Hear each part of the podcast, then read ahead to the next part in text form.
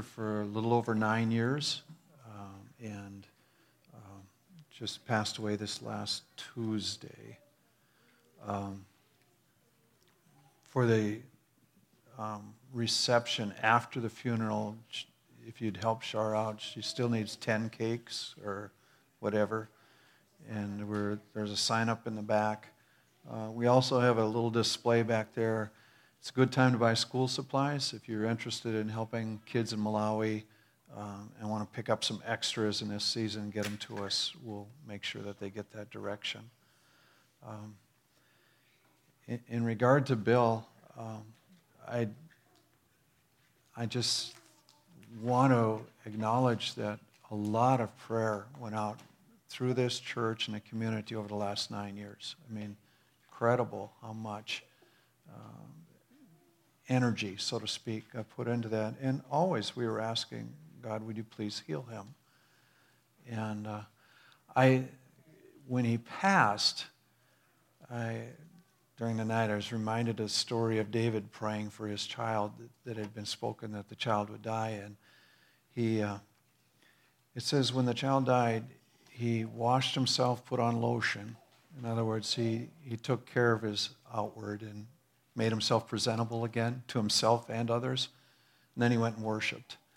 And in some ways, almost for me, it was like, okay, God's sovereign choice has been made. Now it's almost like I pay attention to what's around me and I go worship. I mean, that's, we, we walk on. I was, uh, I liked Heather's insight in regard to um, Peter and James. James was beheaded, and within the same period of time, Peter is miraculously released from jail. An angel comes in and opens the door. Well, how come James was beheaded and Peter gets off free and with a miracle? Don't know. That was God's choice. You know, and ultimately there are dynamics that way that, that are in his hands and we don't have the control over that. But I just, I'm, I'm grateful to the Lord just to, he lived his life well. He affected hundreds of people. Uh, somebody this morning told me, he said, I wasn't sure who that was. And then, then I saw the picture. Oh, Mr. Shaw from the school, you know. yeah, yeah, he, he definitely deeply affected a lot of people. So, we walk through that. We grieve. We rejoice that Lucy's getting better. You know, we, we continue to pray for Yvonne, uh, who seems to be, her days are near the end. Uh, we just don't know. But we, we, can, we continue to thank our good God who walks us through life and continues to intervene on our behalf. Um, so just we'll keep that in mind. I'm going to go to the book of Philippians. I understand um, two of the Bakken family are here uh, Lorraine and, and Gordon. These, these guys' dad pastored here for 29 years. So that's a long span. So they definitely had a powerful impact on this congregation. So we just we thank you again for that. Philippians 1, if you would.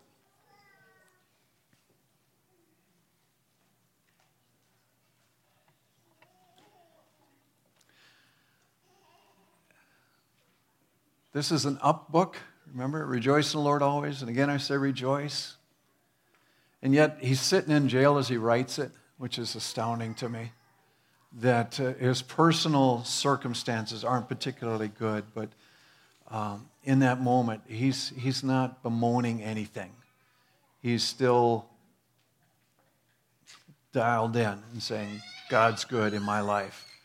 So the greeting is similar to most of his grace and peace from our Lord Jesus Christ. And again, if you wish that on, on me, I'll take that anytime.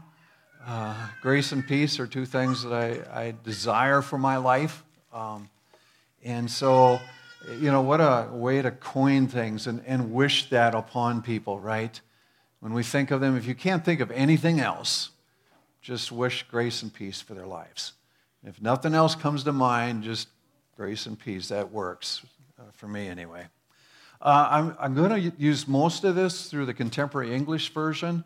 It's more of a paraphrase, but again, some of the things that come out I was happy with, and so that's why I chose it. Um, let's look at verse 3 and 4. Every time I think of you, I thank my God, and whenever I mention you in my prayers, it makes me happy. So, again, how many of our prayer lives are directed that direction? You know, regularly when I'm thinking of somebody that's messing up, I pray for them. or when I'm upset, I pray about people. But to make it the attitude of life that, that has this understanding in the Lord that says, I am so grateful for this person in the Lord. I, every time I think of him, it makes me happy just thinking about it. I'm going, that's an attitude to emulate, right? It's, it's, it's, an, it's an awareness of saying, there's a reason this guy was special, and there's a reason that this guy wrote as much scripture as he did. He had a relationship with God that is worth following. And so, again, when, we, when we're thinking of others, it, it's a good practice even to say, well, if I can't think about so and so, that at least bring someone to mind that I can be happy about and just thankful for their lives. And to, to just start cultivating that within ourselves and saying, this is, this is God's attitude. And this is what He's done in, in His saints that are pursuing Him. And so I want that too. I want to carry a, an attitude in the Lord that thanks God for others. He says, This is because you've taken part with me in spreading the good news from the first day since you heard about it. And so he says, We're linked together in that we're in a common task with each other. And throughout this first chapter, he spends a lot of energy recognizing the work of the Lord in getting the gospel to the lost and, and taking the message of God to others. And so, again, he, he's taking this idea that uh, part of the significant calling when we come to Christ of what we're, how we're to respond is to be taking this message to others. And so, if you want to write down, you know, as far as what are, what are part of the, what's the role that I have as a believer, one of the roles involved is this idea of taking his message to the lost. And so we don't escape that. In fact, he says later, we'll, we'll do this until Christ comes. And so he hasn't returned yet, and so it's still part of the job.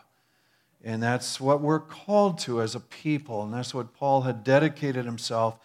And he's giving thanks to the Philippian believers because he's going, I know you're in this with me. I know this is our, our, our task together. I mean, when Jesus was on earth, you know, he sent out the 12, he also sent out the 72. He gave us the Great Commission at the end of Matthew go into all the world, preach the gospel, right? Then he also said to the disciples, he's telling them, tarry in Jerusalem to receive power that you might be my witnesses. You know, so again, it was his drive or his passion that the lost would hear. And then when Paul picks this up, his his initial calling is, you know, you're going to be a, a messenger to the Gentiles, you know, a light to the Gentiles, and you're going to go through a lot of suffering. That's what he, that, you know, he, Jesus brings them into relationship, gives them this divine revelation, but in the same breath, he says, This is what I'm calling you to do. And so that's what he's about. He says, God is the one who began this good work in you. I'm certain that he won't stop it before the complete on the day that Jesus Christ returns. So he says, You've been called into this. He started in you, but it is, he's going to bring it into completion. We have that same hope in our lives. We have that same hope in taking the gospel out. I mean, I, I have had this verse come alive to me in other settings where I realize God's faithfulness to provide for me is going to be fulfilled because He has started something in me and I know that He doesn't quit. But at the same time, the primary application that Paul has for this particular verse is the spreading of the gospel. And he says he's going to complete that work in you until the day that Christ returns. Okay. Verse 7. You have a special place in my heart, so it's only natural for me to feel this way as I do. All of you have helped me in the work that God has given me as I defend the good news and tell about it here in jail. So again, he's going, You're a part of this, and I'm very grateful for that. When you look around a congregation and you go, Well, we worship God together, and we come and we, we sing our praise and we pray, that's kind of short sighted, too. We're also called to present, right? We're called to be witnesses. And so, in some ways, we're working together to draw others to Christ. That's, that's part of, you know, if we're only looking at it as coming here, meeting with our buds, you know, that's, that's not enough. That's not, it's kind of short sighted. It, it's, it, it's turning inward. We're really, you know, our, our task continues to be to take the gospel outward. He has uh, a prayer in verses 9 and 10. And three things stand out to me. I pray that your love will keep growing, number one. I pray that you'll fully know and understand how to make right choices, number two. And you'll be pure and innocent when Christ returns. What a, what a great task list, so to speak, right? That our love might grow that we might really understand how Christ in us functions, you know, that it defined that we love as Christ loved, that we might grow more and more in, in making right choices. Uh, that we, you know, that our understanding comes, this is the way we ought to live, and we do it. And he says that we would be innocent and pure when Christ returns. That's, that's worth ch- chasing, that kind of thing. Until that day, Jesus Christ will bring you, keep you busy doing good deeds that, that bring glory and praise to God. So, again, it, you're not called to just come in and sit down and chill till Christ returns. He says he's going to give you things to do, keep you busy until till he returns. So, uh, again, the, the, it's not busy work, but it's tasks that he has in mind that need to be accomplished. And so we call out to the Lord and we say, Lord, give me insight as to what you want me to do as a part of this in the work that you have designed for me from the beginning so that I might accomplish all that you want while I'm living. We call out and ask the Lord for that even in this moment. Dear friends, I want you to know that what has happened to me has helped to spread the good news. So he's saying, even these awful circumstances that have taken place where I'm confined in my location, sitting in jail, he says, this is, this is being used for God's purposes. He says the Roman guards and all the others are, No, I'm here because I serve Christ. Now the Lord's followers have become brave and are fearlessly telling the message. So he's saying, by the, the fact that I'm continuing on in this, that I haven't crumpled under this heat, others are seeing it and it's causing a bravery to rise up in them as well. And sometimes we have to acknowledge that the, the worst things of our lives are actually a visual for others to see how do we respond. And in this case, for the man sitting in jail that has not diminished his message, whatever, he's saying it's having great impact on all those around. They're seeing what, what I'm about. They're becoming brave themselves. Now, he says some are preaching Christ because they're jealous and envious of us, so that their motives are twisted. Others are preaching because they want to help. They love Christ and know that I'm here to defend the good news about him.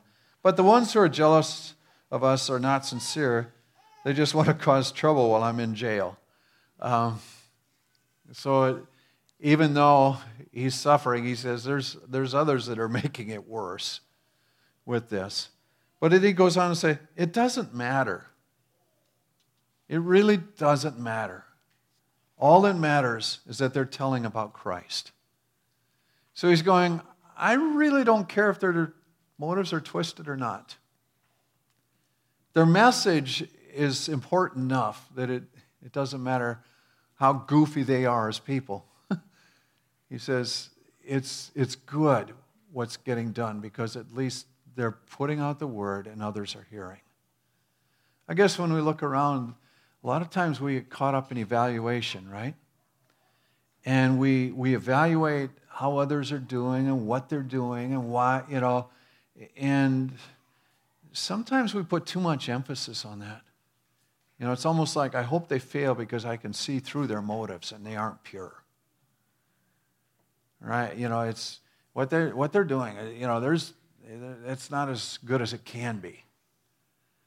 And, and Paul's gone, what really counts is that Christ is being proclaimed. Leave them alone. You know?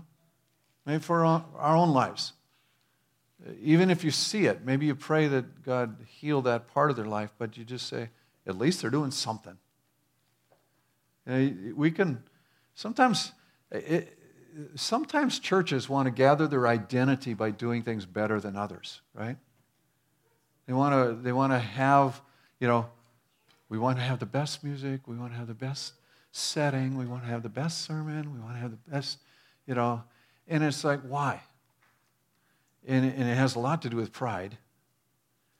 And, and what really, you know, so what if somebody else isn't doing something quite as well?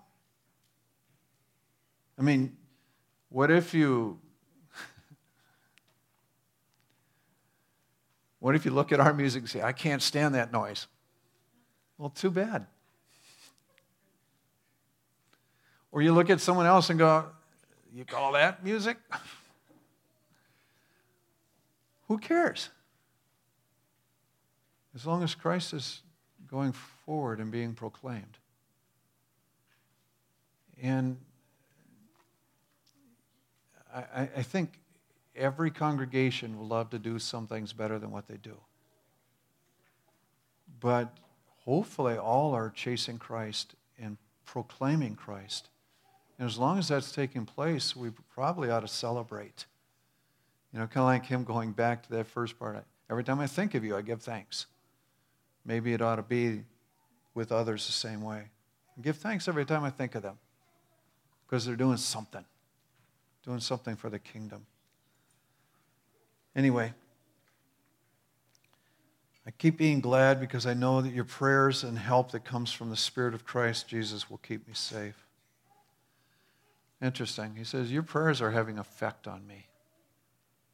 Through the Spirit of God, they are having effect. I honestly expect and hope that I'll never do anything to be ashamed of, whether I live or die. I always want to be brave as I am now and bring honor to Christ. And that's a good declaration for anyone, right? I don't want to do anything that I'd be ashamed of, but I also I want to bring honor to Christ. I want to be brave. I want to be bold in, in what he asks. If I live, it'll be for Christ. If I die, I will gain even more. So in this setting, he's, he's spending a fair amount of time thinking, I, I may die. You know, it was, prison in those times wasn't uh, punitive in the sense of it wasn't to just hold people so they could rehabilitate or whatever. Uh, prison was a holding tank before the, the judgment was made. And so you're either going to be put to death or released, or you're going to be charged a fine, or, you know, but it, and so he's looking at this and he knows the potential is to be judged and die. And yet uh, he says, I, I, I'm torn. And I like what one of the commentators, Clarke, had said, he says, Had I the two conditions left to my own choice, whether to die now or go to glory, or whether to live longer in persecutions and afflictions, glorifying Christ by spreading the gospel, I could not tell which I prefer. said, I'm just not sure. If, if the choice were up to me, I'm just not sure what I'd choose. I'm hard pressed between the two. My desire is to depart and be with Christ. Well, that's far better. But to remain in the flesh is more necessary on your account. So he says, I would love to be with Christ, but I also know that there's a lot of work to get done here that I can do. And he just, he says, you know, I'm not sure what it should be. Convinced of this, I know that I'll remain and continue with you all for your progress and joy in the faith, so that in me you may have ample cause to glory in Christ Jesus because of my coming to you again. Then, when I sit with you again, you'll have good reason to take great pride in Christ Jesus because of me. So he says, I'm already planning the day when we get back together and we're going to celebrate. We're going to celebrate what Christ has done in me, through me. Above all else, you must live in the way that brings honor to the good news about Christ. Then I'll visit you. I know that you are working together and that you're struggling side by side to get others to believe the good news. Be brave when you face your enemies. Your courage will show them that they are going to be destroyed, and it'll show you that you will be saved. So, two parts of this. He says, it, it is a declaration to others when you're facing that persecution, but also it is even a declaration to yourself. God will make all of this happen. He has blessed you. Not only do you have faith in Christ, but you suffer for Him. You saw me suffer, and you still hear about my troubles, as you must know and suffer in the same way. So I, I read that, and my intent when I was going into it was not necessarily looking at the life of Bill, but I'm realizing there was a lot of correlation through this passage and just a, an acknowledgement that um, God chose to take him home at this time. But beyond that, we still have the right to celebrate a life well lived, the example that was set, and to continue to take that for our own inspiration and saying, let's continue forward. So, just want to make um, one last comment. First time that Paul was in Philippi, he got thrown in jail. Um, tremendous beating, and then in stocks. And it says about midnight, um, he and Silas were singing songs to the Lord, giving praise. Now, this isn't the same jail experience. This is a different one than what we looked at this morning. But um, there was a, an earthquake. He was set free. It was a supernatural thing. People came to the Lord. But um, what he's writing, he's not just blowing smoke. He's already lived it out. They've seen it. And so they know that this is the mindset of this guy. And what I want to encourage you with that is your circumstances might be such that you're looking at things and going, I don't know. I don't know. But others are watching as well. And this might be the very thing that marks you as being unusual in their minds simply because they're seeing a faith that res- resides even through the turmoil.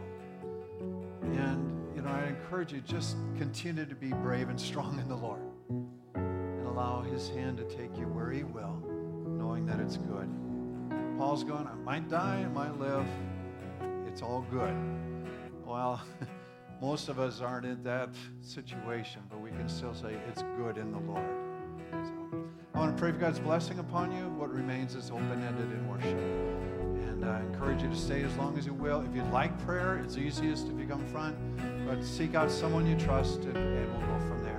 May our blessing rest on these, your people. May they know the fullness of favor that you intend for their lives.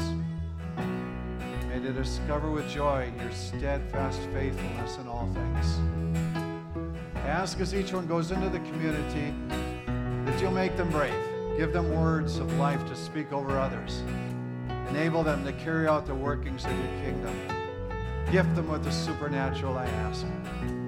Be lifted up and exalted, our Lord, we pray. We love you this day.